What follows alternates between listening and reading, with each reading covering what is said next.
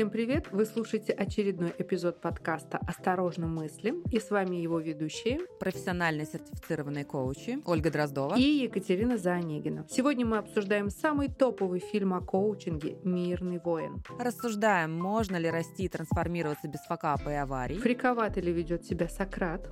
Или он вполне логичен в своей философии. Какое особенное место показал Сократ Дэну Милману? И вспоминаем три правила жизни от Сократа, которые непременно ведут к счастью. Обязательно дослушайте эпизод до конца. Ну что, погнали?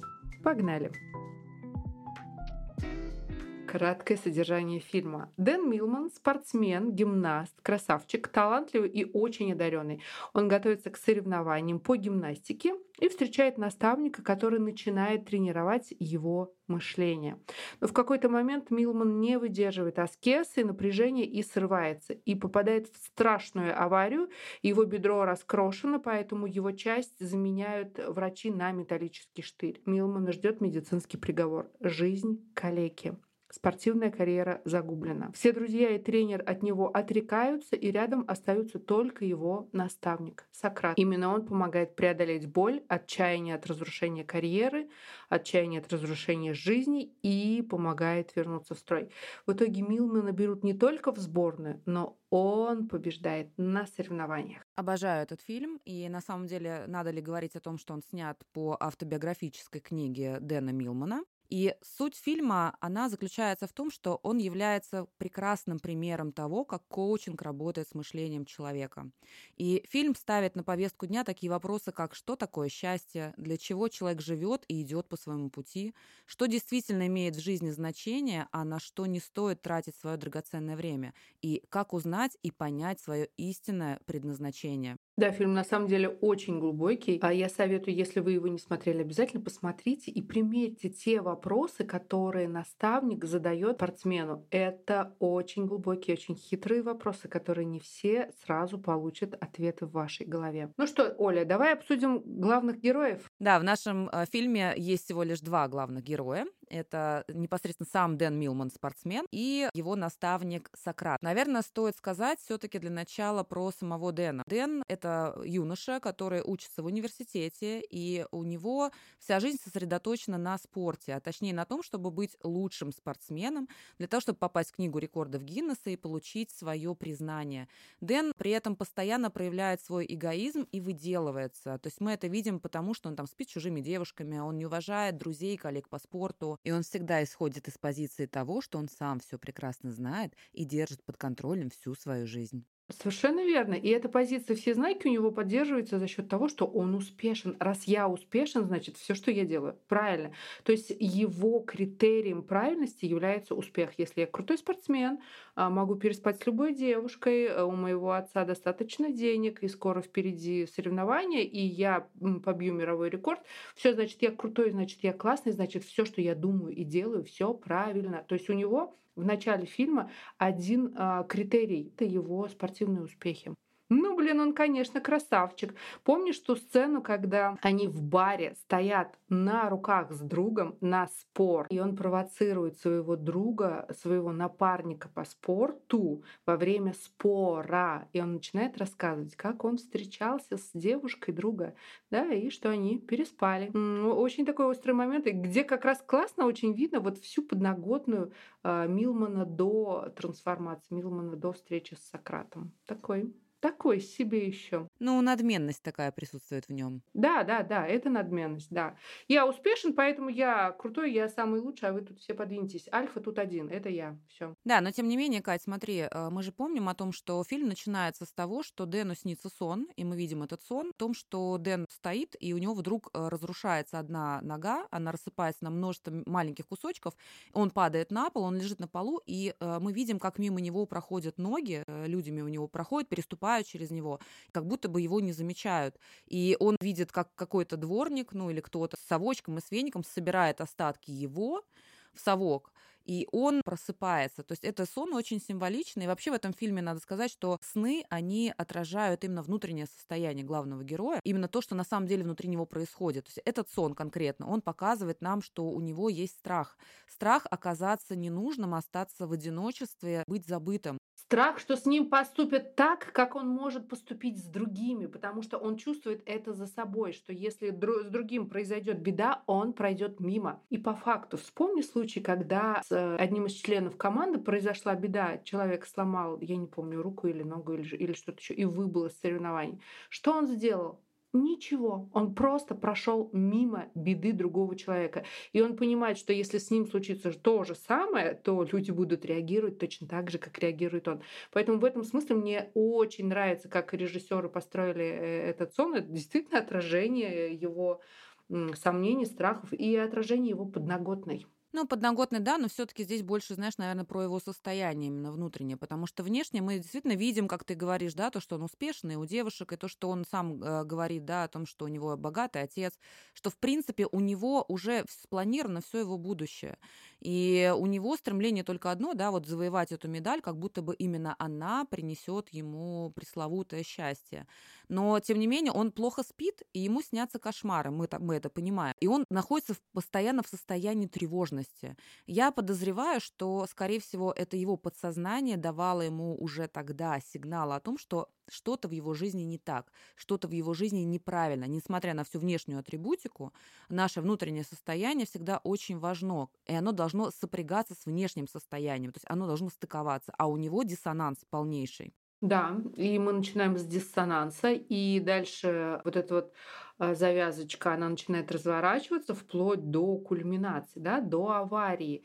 На самом деле, как будто все и вело к этой аварии. Вот, знаете, даже иногда, может быть, появляется такое ощущение, блин, ну ты, конечно, красавчик, ну ты гад, и авария — это расплата за все, что на самом деле он не очень хорошего-то и делает. Поэтому, знаете, как ощущение, что кульминация, она закономерна. Авария это, это было для него неизбежно на фоне того, как он рискует, как он водит мотоцикл, как он вообще с э, людьми общается. Это вполне закономерно оказалось. Да, ты знаешь, Катя, с тобой согласна. Я считаю, что авария должна была произойти в любом случае, и подсознание действительно ему э, давало в снах сигналы о том, что может произойти. Не очень согласна с тобой, что ты сказала по поводу э, сути, да, этой аварии. То есть это не как ему в наказание, это за то, что он ведет себя так с другими людьми. Это скорее, знаешь, тот момент, вот про что ты дальше сказала, о том, что у него слишком большая была самоуверенность. Мы такое можем наблюдать, когда люди живут по какому-то плану, сценарию, и они страдают вот таким синдромом достигаторства. Потому что иногда, когда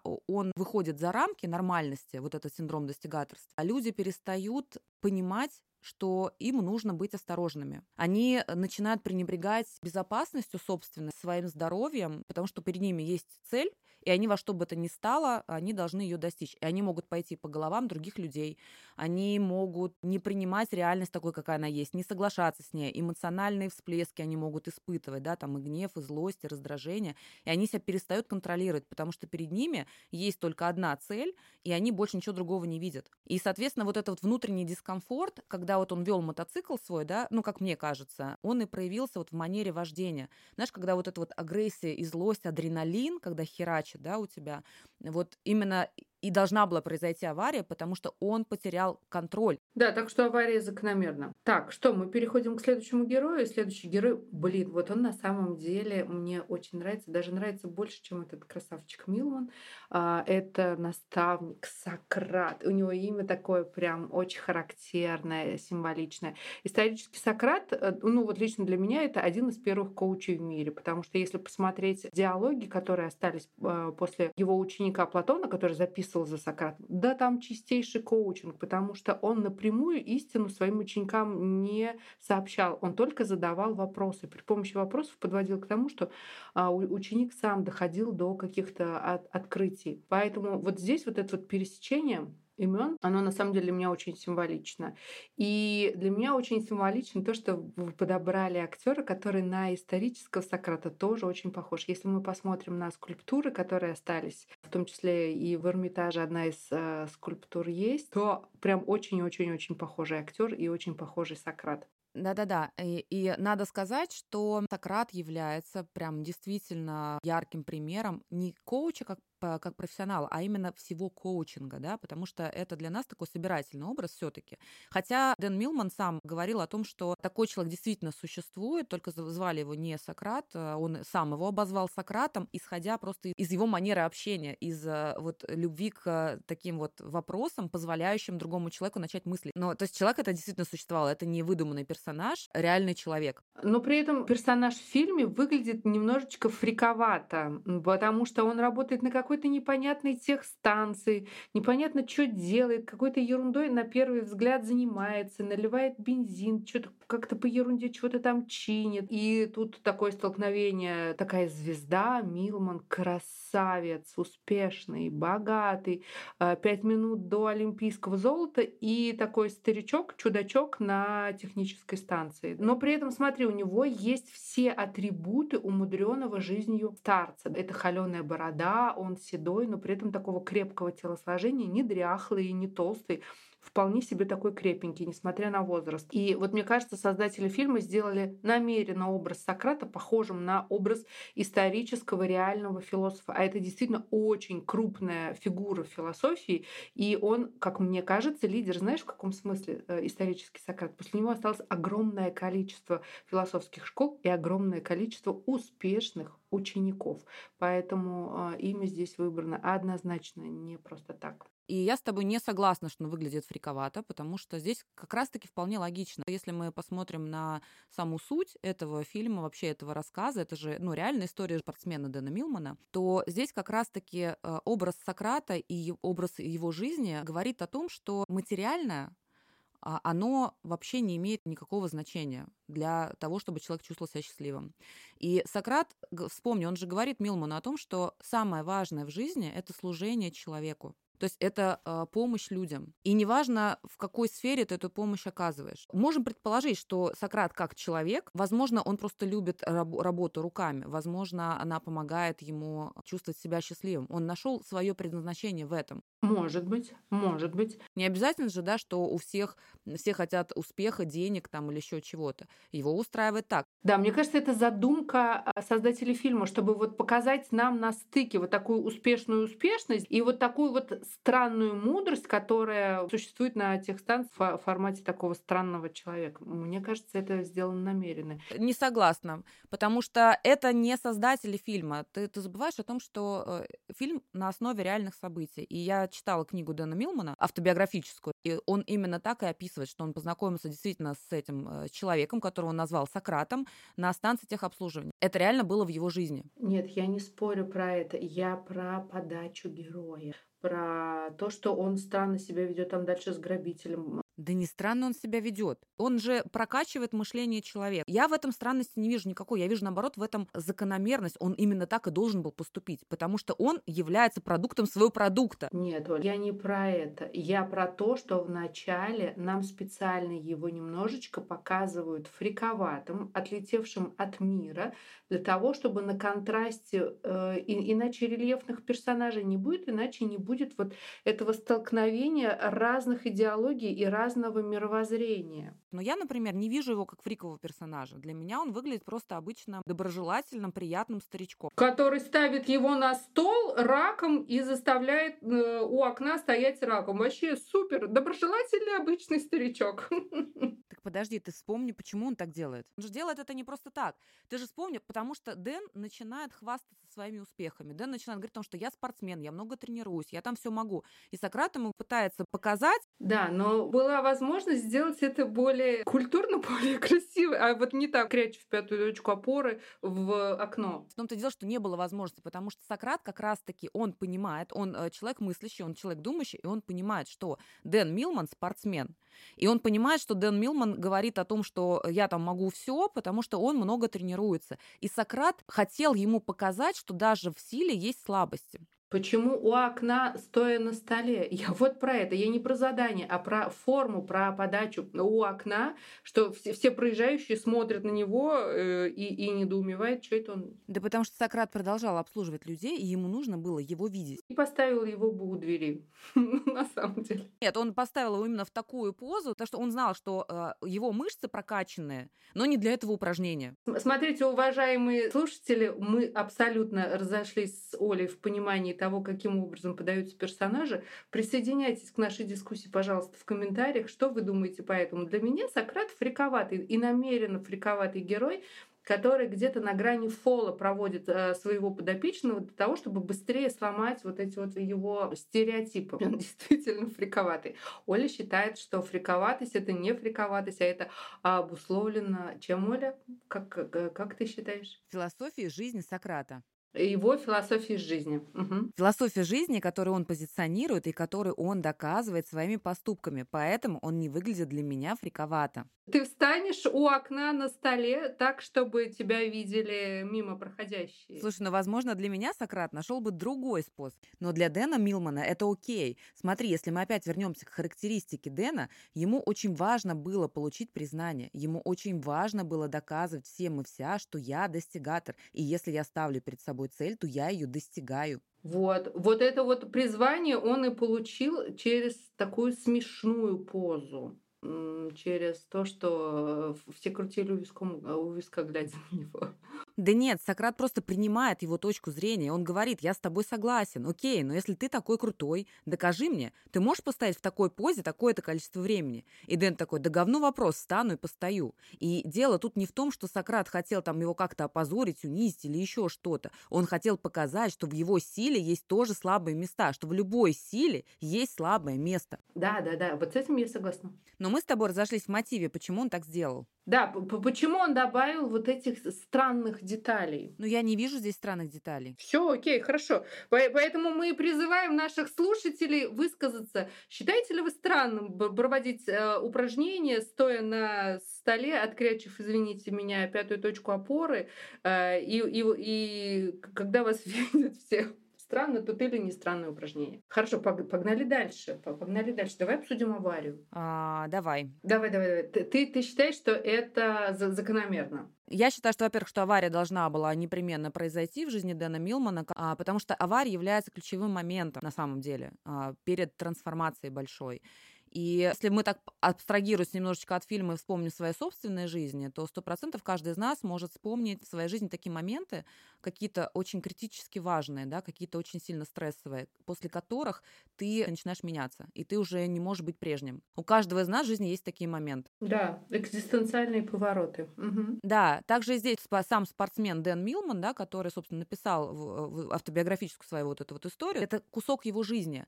Он был спортсменом с самого детства, у него не было каких-то страшных факапов, еще чего-то, и он а, двигался, двигался, двигался в, свое, в своих достижениях, и, в принципе, все у него было гладенько. Но это этот момент должен был произойти, потому что он позволил ему в итоге сделать такое расширение сознания, позволил ему познать э, эту жизнь гораздо ярче и больше. Без этой аварии не было бы этого. То есть как будто бы, знаешь, вот если подумать об этом, жизнь теряет смысл, когда ты постоянно в одном ключе. Ты достигаешь, достигаешь, достигаешь, а, а дальше что? Ну, как бы дальше что? И к чему приводит эта авария? К тому, что он прокачивает свое мышление, он начинает осознавать, как устроен этот мир, как нужно действовать, да, чтобы достигать чего-то другого. Он понимает суть счастья, суть предназначения, и он начинает кайфовать от жизни, от самой жизни.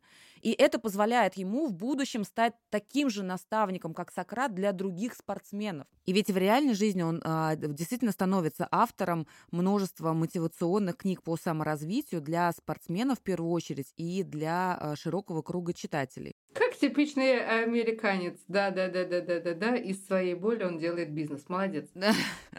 Можно и так посмотреть, но он делится своими навыками и знаниями. Ну, я знаю точно, что со спортсменами работают именно так. Вообще коучинг был изначально, мы с тобой помним, да, для спортсменов придуман изначально. Но ты знаешь, меня в этом моменте аварии единственное, что заставляет задуматься, боже, ну почему мы, люди, начинаем расти и начинаем а, достигать высот только тогда, когда мы достигли дна. Вот дна достигли, вот э, сами себя в опу загнали, и только потом начинается наш рост. Почему мы не можем без всяких вот этих минусов и ухода в яму просто плавно и постепенно расти. Зачем нам нужна драма, зачем нам нужна трагедия, чтобы понять какие-то очень простые э, вещи. Уважаемые э, слушатели, подскажите, пожалуйста, а были ли у вас в жизни какие-то случаи, когда вы начинали расти и что им предшествовало? Как вы растете? Вы растете из драмы или вы растете из, наоборот, какой-то стабильной а, ситуации? Как, как у вас? Поделитесь, пожалуйста, в комментариях.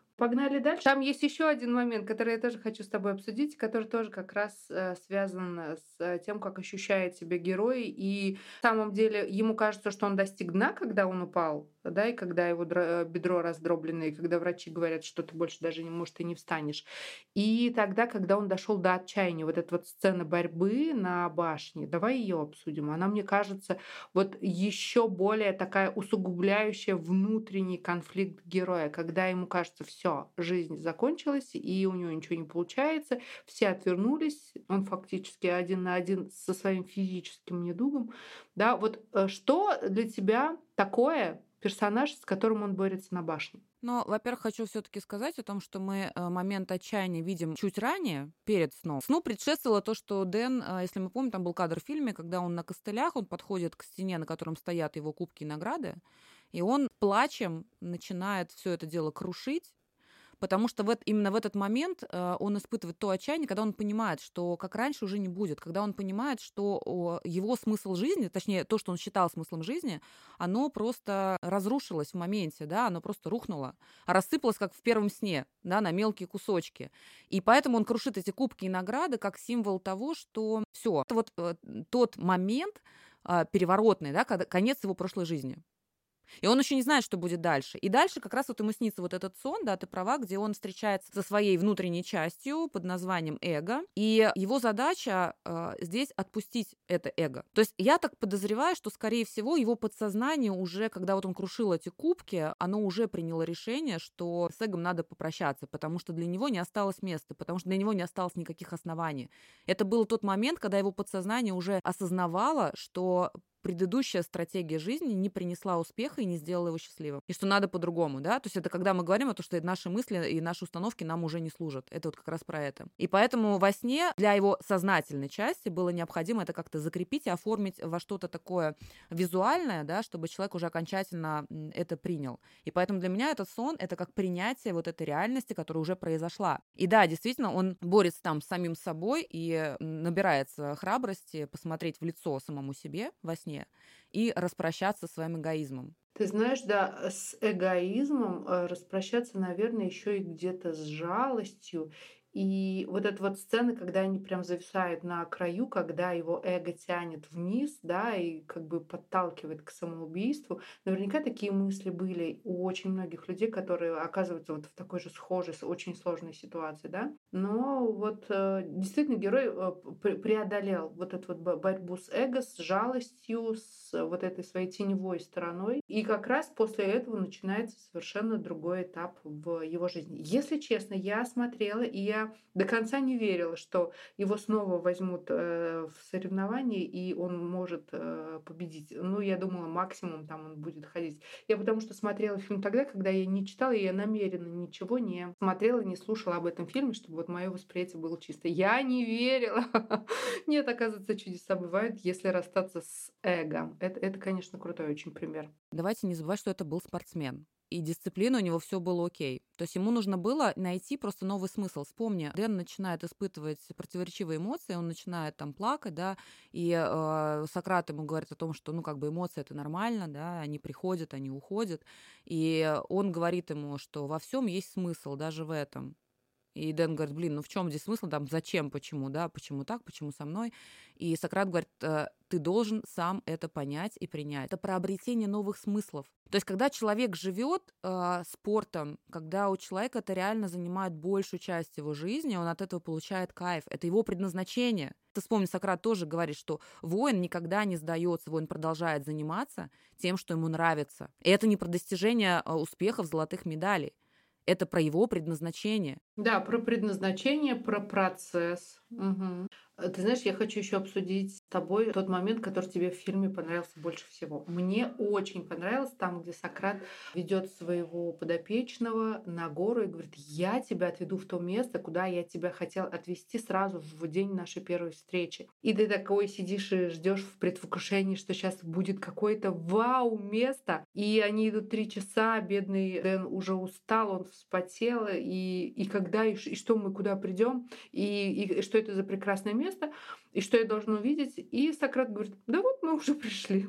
А что я должен увидеть? Да вот камень под твоими ногами. Причем, мне кажется, это действительно был какой-то совершенно случайный камень, на который упал взгляд Сократа. И вот эта вот абсурдность ожидания да, и того, что мы возлагаем на конец пути, э, предвкушение, мы ждем награды в конце пути. С, с парадоксальным столкновением с идеей о том, что на самом деле ценнее гораздо путь, чем итог пути, потому что мы только в пути растем, мы только а, в процессе получаем развитие каких-то своих качеств. Не будет пути, не будет вообще на самом деле ничего. И поэтому путь — это огромнейшая ценность, и может быть даже большая ценность, чем награда, которая нас ждет в конце. Нас награда может и не ждать но это не обесценивает пути. Вот для меня это самый-самый-самый классный момент. Прям вот то, ради чего я посмотрела фильм, и я поняла, что я посмотрела не зря. Оль, какой у тебя любимый момент? Да, я с тобой согласна по поводу твоего момента любимого, потому что действительно ты правильные вещи говоришь. Я, знаешь, просто хотела добавить, вот когда ты говорила про то, что нас ждет там награда, да, там в конце пути, и, возможно, она будет не так велика, как сам путь. Здесь такой момент есть, если мы вспомним, да, мы к чему-то стремимся, и потом мы получаем э, результат, то мы испытываем такое очень острое чувство эйфории, то, что мы результат получили. Но оно, оно острое, но оно короткое к сожалению. То есть эйфория, она быстро проходит. И у тебя по факту, если ты не кайфовал от процесса, у тебя не остается ничего. Когда ты кайфуешь от процесса, да, пусть эйфория, она от процесса самого не такая острая, но она постоянная. То есть это возможность научить себя кайфовать от того, что ты делаешь всегда, и при этом постоянно испытывать позитивные эмоции, независимо от результата. Поэтому здесь я с тобой согласна. Но у меня все-таки другой момент любимый. Мне больше всего понравилась наша сцена, где, э, когда Сократ в парке учит Дэна замедляться, отключать мысли и замечать жизнь вокруг. И когда он говорит ему фразу о том, что всегда что-то происходит, и Дэн сначала не понимает, о чем он, а потом он как понял. И это очень важный момент, потому что мы действительно а, каждый день а, и ночью в том числе, даже когда спим, а у нас происходит мыслительный процесс, потому что это процесс такой автоматический, остановить его практически невозможно. И для того, чтобы почувствовать себя в моменте здесь сейчас, нужно действительно постараться. Чаще всего наши мысли все касаются либо прошлого, либо будущего, потому что мы переживаем о том, что либо что мы совершили, либо что мы сделали, либо о том, что мы будем делать. И тогда вопрос, а где ты сейчас? То есть, получается, ты как будто бы сегодняшним моментом не живешь. И мне этот момент понравился, он такой показательный в фильме, который и, мне кажется, такую тоже вот саму суть, да, открывает, что именно жизнь в моменте здесь и сейчас – это единственное, что у нас есть, по-настоящему ценное. И отсюда же вот и твой момент, любимый, кайф от процесса, потому что процесс тоже здесь сейчас. Я с тобой абс- абсолютно согласна, да. А, но я, например, еще не достигла того, чего достиг Дэн Милман. Вот, вот так вот видеть, вот так вот чувствовать, вот так вот понимать, потому что здесь, наверное, да, а, определенная тренировка фокусировать свое внимание на текущем моменте. Так, что еще обсудим? Давай сцену с грабителями. Она мне очень тоже нравится. Что думаешь по поводу нее? Я думаю, что Сократ преподал Дэну прекраснейший урок, потому что, несмотря на то, что Дэн уже вроде как был в процессе обучения и трансформации, давай вспомним, как он начинает хорохориться перед бандитами. Да, сейчас мы наваляем слева, справа. Угу. Дэн что в этот момент делает? Он пытается, да, не своими руками, да, решить этот вопрос. То есть он пытается прогнозировать то будущее, которое может не случиться. И мне кажется, это такой поворотный момент для Сократа, когда он и принимает то решение все-таки показать, преподать ему урок. Если бы Дэн так не сделал, может быть, Сократ поступил бы иначе, да, может быть, дал бы отпор бандитам, ну или, по крайней мере, не стал бы доводить сюда абсурда. Да, он довел до абсурда. Да, но мне кажется, вот именно вот это, вот, знаешь, вот такое проявление, опять-таки, некого эгоизма Дэна, да, такого бахвальства какого-то, ставило его все-таки преподать ему этот урок прям до конца. Ну да, и, и смотри, здесь же еще он каждый раз возвращает Дэну в, э, на практике, в жизни а, его же мысли. Вспомни, когда Дэн там сидел в машине и придумывал какие-то умные мысли, он сказал, что нам сложнее всего любить тех, кто больше всего нуждается в нашей любви. Ну вот по, по идее грабители, люди, заблудившиеся в этой жизни, и по факту они нуждаются в нашей любви, в нашей помощи больше. Но когда мы сталкиваемся с ними в жизни, нам что-то не очень хочется им помогать и отдавать, и, и, и делиться. Поэтому вот когда он взял и продемонстрировал абсурдность идеи, вот мне кажется, это прям был ход конем. Сократ, конечно, молодец. Хотя я бы не стала отдавать часы. Но это был классный урок для Дэна. Да, урок был классный. Ну что, будем закругляться? Да, я бы хотела бы подсуммировать немножечко этот фильм. Вообще, если вы не смотрели фильм «Мирный воин», всем рекомендую его посмотреть обязательно. Мало того, что этот фильм можно реально разобрать просто каждую фразу на афоризмы и цитаты, так еще и каждую фразу можно еще найти там в ней двойное дно. Фильм реально очень крутой для самопознания, и когда ты его смотришь, а, ты сам начинаешь чувствовать, как твое сознание расширяется. Ты сам начинаешь немножечко иначе смотреть на свою жизнь, на окружающих тебя людей. И ты начинаешь понимать, что любое событие, которое происходит в твоей жизни, имеет какое-то значение.